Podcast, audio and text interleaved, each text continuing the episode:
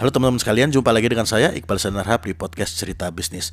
Podcast ini disponsori oleh bantubisnismu.com dan Kuantum Sinergi Umat qsu.co.id. Kami bergerak di bidang keuangan dan investasi. Jadi monggo teman-teman sekalian melihat website kami agar teman-teman sekalian bisa mengetahui apa saja sih yang sedang kami kerjakan ya. Dan seperti biasa di podcast ini saya akan membahas mengenai seputaran bisnis keuangan termasuk investasi ya dan manajerial. Dan oh ya, kami juga punya channel YouTube namanya Bantu Bisnismu. Sama seperti di podcast ini, di channel tadi saya juga akan membahas mengenai bisnis uh, keuangan dan manajerial. Cuman bedanya di sana ada ilustrasinya. Kalau di sini kan cuma ada suaranya doang. Dan kita sekarang akan masuk ke topik pembahasan.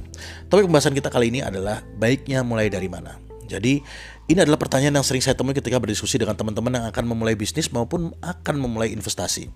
Dan untuk menjawab pertanyaan tadi, saya akan memberikan gambaran sederhana. Seperti di podcast yang sudah saya jelaskan sebelumnya, bahwa saya ini adalah seorang civil engineer yang kesasar ya kan. Nah, biasanya civil engineer ini kerjaannya membangun, bangun rumah, bangun kos-kosan, bangun got, bangun jembatan dan lain-lain lah ya. Pokoknya tugasnya membangun aja lah. Dan nggak mungkin seorang civil engineer itu membangun tanpa adanya denah uh, terus nggak punya RAB juga nggak mungkin atau nggak punya gambar tampak bangunan juga nggak mungkin jadi mereka uh, civil engineer itu membangun harus punya DENA RAB dan mungkin uh, gambar tampak bangunannya. Jadi nggak mungkin uh, dalam apa mau membangun suatu nggak punya RAB nggak punya DNA itu nggak mungkin. Karena dalam membangun suatu seorang civil engineer dia harus tahu dia membangun apa. Terus uh, kalau oke okay, udah tahu jelas membangun apa, bangun kos-kosan gitu. Terus bagaimana caranya dan apa saja yang dibutuhkan kan gitu.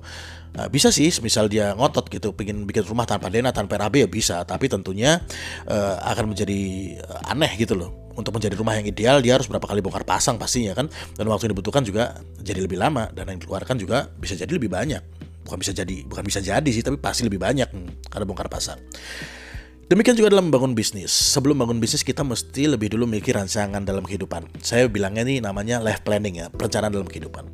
Pernah gak sih teman-teman sekalian kebayang kira-kira di usia 60 tahun Anda akan menjadi apa? Punya penghasilan berapa dan berapa gaya hidup Anda? Bagaimana gaya hidup Anda? Nah, Kenapa sih kita perlu punya rencana? Ya sama seperti kita mau bangun rumah. Kalau dibangun tanpa punya rencana, ya pasti akan e, banyak waktu yang terbuang, banyak biaya yang akan e, tersia-siakan gitu kan. Ya makanya membangun kehidupan sama seperti membangun rumah. Makanya saya selalu menyarankan apa sih yang harus dilakukan sebelum mulai bisnis adalah harus punya impian dulu.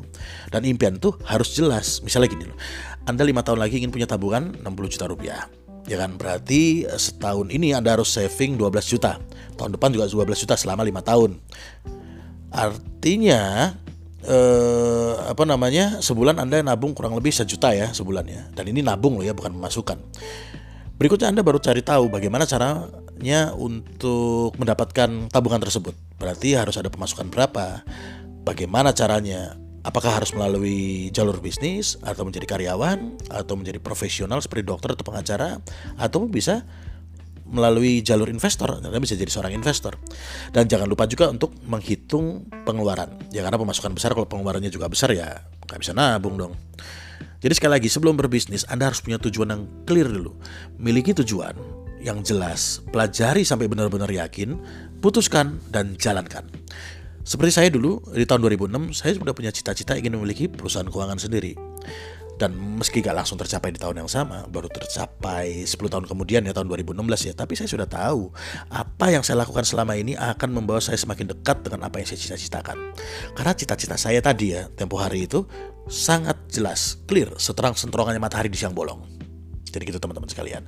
Oke mungkin sementara itu dulu yang bisa saya bagikan pada kesempatan kali ini. Kalau teman-teman ingin diskusi bisa DM ke IG saya. IG saya namanya Iqbal Salin Harap. Ya, pasti kalau diklik nanti keluar muka saya di situ gambarnya bisa DM. Bisa ke IG saya juga bisa ke IG-nya Bantu Bisnismu. Di situ nanti kita bisa diskusi lebih lanjut. Mungkin demikian ya uh, dari saya. Saya pamit mundur dulu. Sampai jumpa di episode podcast selanjutnya. Wassalam.